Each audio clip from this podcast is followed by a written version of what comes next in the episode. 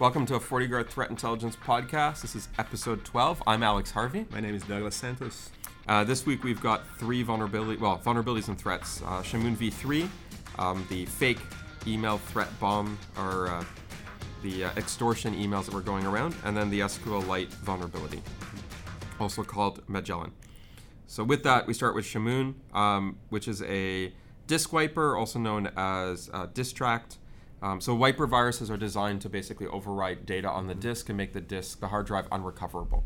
Um, the idea is that they'll destroy something called the MBR, the master boot record, or basically the uh, index cards for the filing cabinet called a hard drive. So they won't be, I won't be able to find it anymore. yeah, you won't be able to find any of your yeah. files. Very difficult to recover. Yeah. Um, it also is known to overwrite other data as well, but that's its main target is to overwrite that. Hmm. So this malware had its start in 2012, where it did a lot of damage um, around the oil industry in 2012, causing basically massive outages uh, in oil production. Yeah, especially in Saudi Arabia. Yeah, Saudi Arabia Yeah. was one of the targeted countries that were targeted at the, Mm-hmm. at the time. Um, and even this time that we're seeing a rebirth of it in this new version, it is primarily targeting again the Middle East. Yeah. Um, primarily, most likely because of how it's being spread more than anything else, as in it's it's being spread and it's sticking to that region. And, and because it's a wiper as well, Yeah. there's no there's no money involved. They're not after uh, political uh, Yeah. information, uh, intellectual property. They just want to yeah, just disrupt downright destruction, right? Yeah. So yeah. Um, so yeah, so this one, it's in 2012, it did a tremendous amount of damage. This rebirth of it is nowhere near as damaging. Um, it's also not just targeting um, oil this time; it's also affecting essentially um, oil, gas, um, environmental kind of uh, power generation. It's basically targeting the energy industry this time. Um, but it's doing similar damage as done last time. Nowhere near as widespread, but the same kind of disruption impact um, to certain industries. Yeah, and it's it's being uh, the way it can uh, move laterally into a network. It's, it's it reminds us some of the ransomworms we've seen in the past, such as WannaCry and Petya, because it is able to uh, move laterally using the SMB protocol, uh, kind of like the, the same way that the 2016 version, this, the version number two, it uses stolen credentials to move around the network. So it, it, it this this third version it exhibits uh, similar behavior. So it's Yeah. it's very quick and infecting the whole network. Yeah, so it's the wipers. That's one of the things that they have in common. Usually, is they have their initial vector in, and then they usually a lot of them have uh, worm-like behavior to allow them to spread around a network.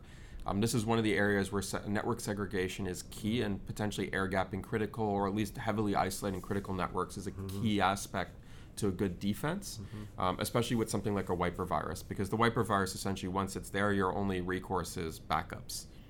Offline backups. Let's Yeah, be very, yeah. very, very clear on that one. If, if you're storing it on a USB disk that's connected to a machine that just got infected, it's most likely wiped the USB disk as well. Yeah. So you need some form of offline backup as well.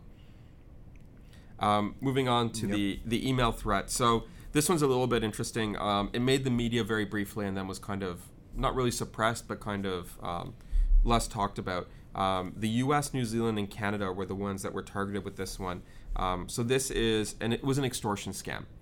Um, it was an extortion scam that basically threatened to detonate a bomb in the building that you were working in.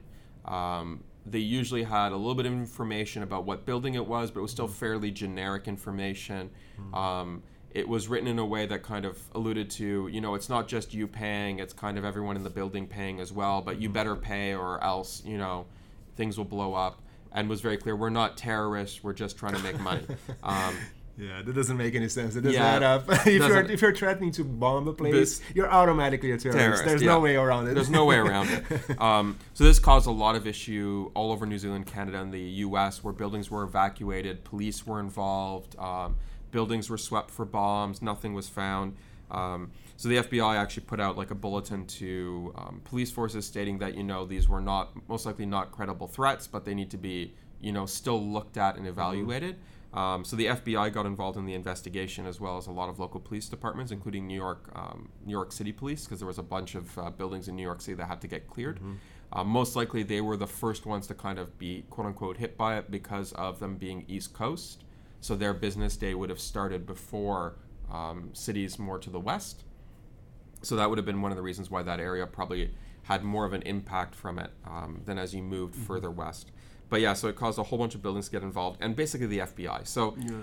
all I can say is, if you're going to do an extortion email, maybe don't get the FBI on your case because Yeah, that's yeah. don't pretty use don't use bombs. yeah, don't use words like bombs. That's a bad one yeah. because that gets the FBI involved, and that's not going to be a good day for them. No. So we're going to follow up with this one and see if anything comes of it. I strongly mm-hmm. suspect from the extortion point of view, um, they were fairly crafty in using unique Bitcoin um, addresses. So they were asking for twenty thousand dollars or equivalent in Bitcoin, um, and they were using unique addresses in every single one of the emails, at least that were sent back to researchers. So it looks like it was each email essentially was individually quote unquote automatically crafted.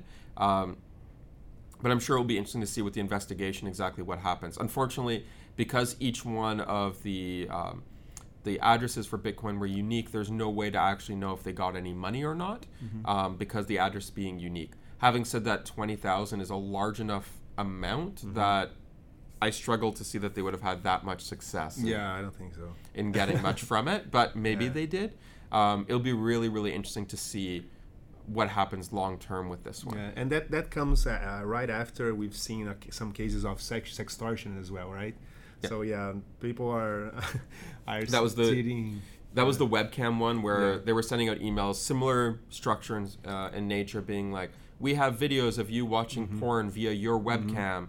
We will, you know, leak it to the media unless you pay us X amount of Mm-hmm. dollars." Um, so it's it's in this similar vein to that one, but I think they finally crossed a line Mm-hmm. Yeah. where they caused actual real world disruption, which is gonna come down on them with a little bit more heat than they. Mm-hmm. Yeah, I don't think anticipated. they, I don't think they'll, they'll see it coming. yeah, I, I don't think they, they thought that one through. yeah. And then the last one we have is an SQLite vulnerability. So I'll start off by saying that the information, the details for this one have not been fully disclosed because it is in so much software out there. Um, so this one's an important one. SQLite exists in almost every single piece of software and device that you use or own. iOS uses it behind the scenes. Mm-hmm. Almost a lot of iOS apps use it behind the scenes. Skype messaging. Skype apps. messaging uses it. Everything. Browsers use it it. behind the scenes. Mm-hmm. Um, almost every application that you use will have some SQLite in it. And the mm-hmm. reason for that is SQLite is a great way for them to store data and query it and pull it back out. And the library is fairly lightweight and it's high performance, relatively speaking, and it works very well. And generally speaking, it's very rare that it has vulnerabilities or bugs. It's been very stable for many years. Um, it's quite well written. Um, so we haven't seen a lot of vulnerabilities in it. This is one that we're now seeing. Um, they're saying it's very severe. Yeah, Um, it's yeah. patched in 3.26.0. Um, so we are going to assume that you know this was just released, well, not released fairly recently. Um, they're going to give it a little bit of time for people to update everything from their web browsers because all major browsers are currently affected by Yeah. this. So there's going to be a lot of software updates in the next 90 days, and hopefully by the end of those 90 days, most critical things will be patched and updated. Um, but if you have internal systems that are written, take a look. Um, SQLite is often used for the lighter weight applications. Um, which is actually a little bit more difficult to track. It's the stuff that's not necessarily um, front and center. It's going to be used in a lot of the smaller applications behind the scenes. Yeah, and all, it needs uh, is for a user to visit a web page, a crafter Yeah. web page, and then we will probably uh, do a query uh, on, on the SQLite, and Yeah. code execution can be can be achieved. Probably is, is something around those lines. It's not very clear. It's not very clear. but there, there's there's user interaction that's gonna be needed. Yeah, so that's yeah. Through the um, the Web SQL API Mm-hmm. that's built into most of the major browsers, which basically provide like an SQLite functionality in the web browser Mm-hmm. running in the web browser core. So that affects like Chromium. Um, Brave, uh, Firefox, like all the major browsers that provided that API edge, um, Mm-hmm. Edge. that provided that API. So that's going to be one of the the issues we're going to run into is that the most vulnerable and biggest exposure point for everyone is going to be their web browsers. yeah, for sure. So make sure your browsers are updated Mm-hmm. is going to be the big one coming out with that one. And we'll hopefully have actual details for you guys next. And with that, guys, have a great holiday. Or finish, or I guess the holidays are now over. So hopefully you had a great holiday. Yeah. Thank you guys. See you Have next good one. time.